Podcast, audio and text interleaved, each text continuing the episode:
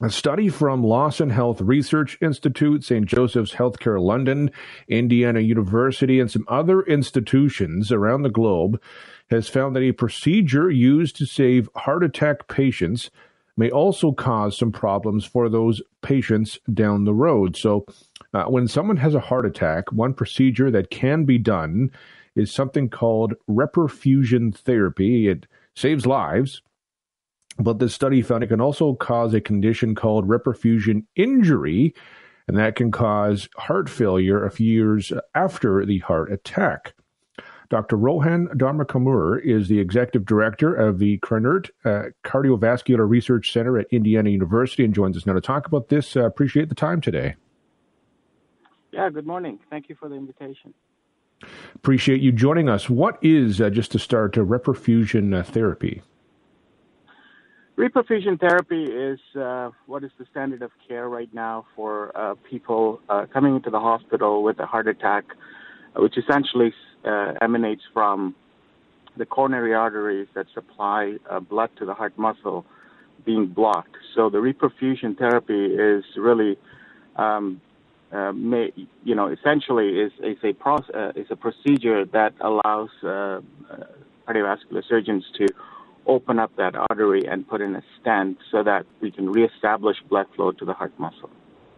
How often is it used? Well, every time somebody comes in uh, with a heart attack, um, nine out of ten times that's really uh, what ends up happening. So it's very frequent. Um, it is the standard of care uh, as far as heart attacks are concerned, so that we can save people um, from uh, immediate death because of an ongoing heart attack. So, from reading about it, it seems as though the injury that can come from this is something that has been speculated, but until now hasn't necessarily been proven.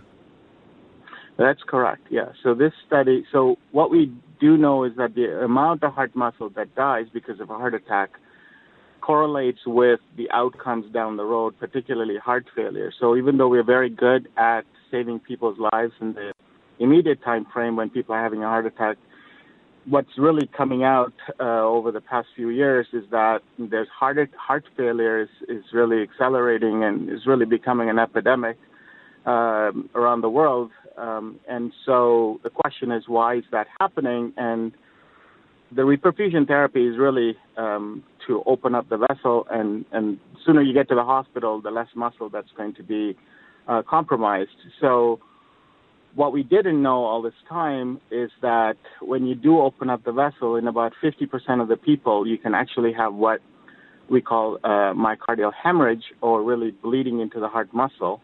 And that bleeding into the muscle is uh, essentially turns out to be toxic to the heart muscle and uh, drives, uh, you know, another layer of um, uh, damage to the heart muscle, which can easily double uh, the size of the infarction. infarction. Do you, do we know? I mean, it's kind of, I guess, the million dollar question: why this happens, or why maybe uh, in fifty percent they might have that hemorrhage and others don't? Why it happens for some and not others? Yeah, so that's a very good question, and uh, there's data coming out from the literature as to why this might be happening. Um, one is that it could be just the, the you know how the coronary vessels are distributed around the heart, and that differs from one person to the other. Um, but by and large, it is associated with people coming into the hospital uh, a little bit later than uh, otherwise. So that's that's another factor. Uh, males don't do, seem to do well, um, and also it depends on um, where exactly that coronary is blocked. Because it's a tree, it can get blocked anywhere. Uh, so if it's on the one of the dominant uh, vessels that supplies the heart, that is a problem as well.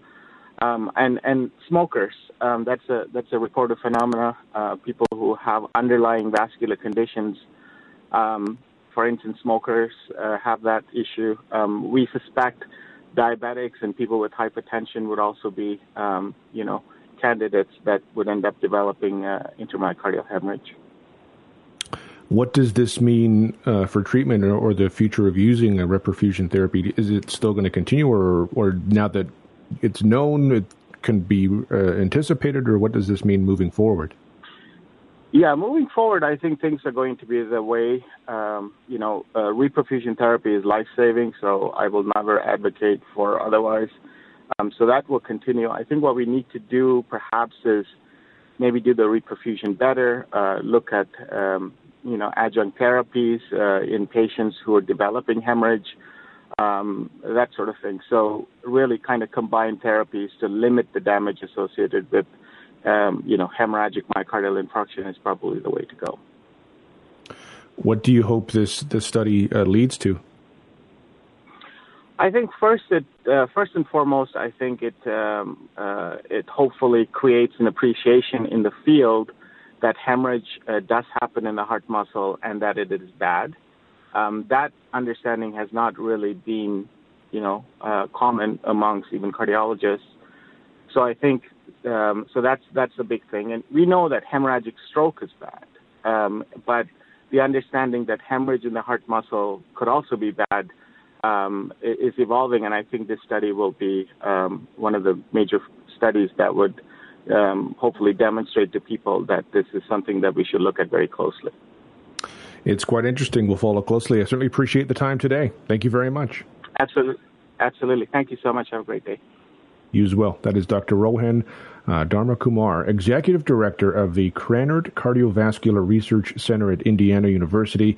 They, along with uh, Lawson Health Research Institute, St. Joseph's Healthcare London, and other institutions around the globe, all involved in this study.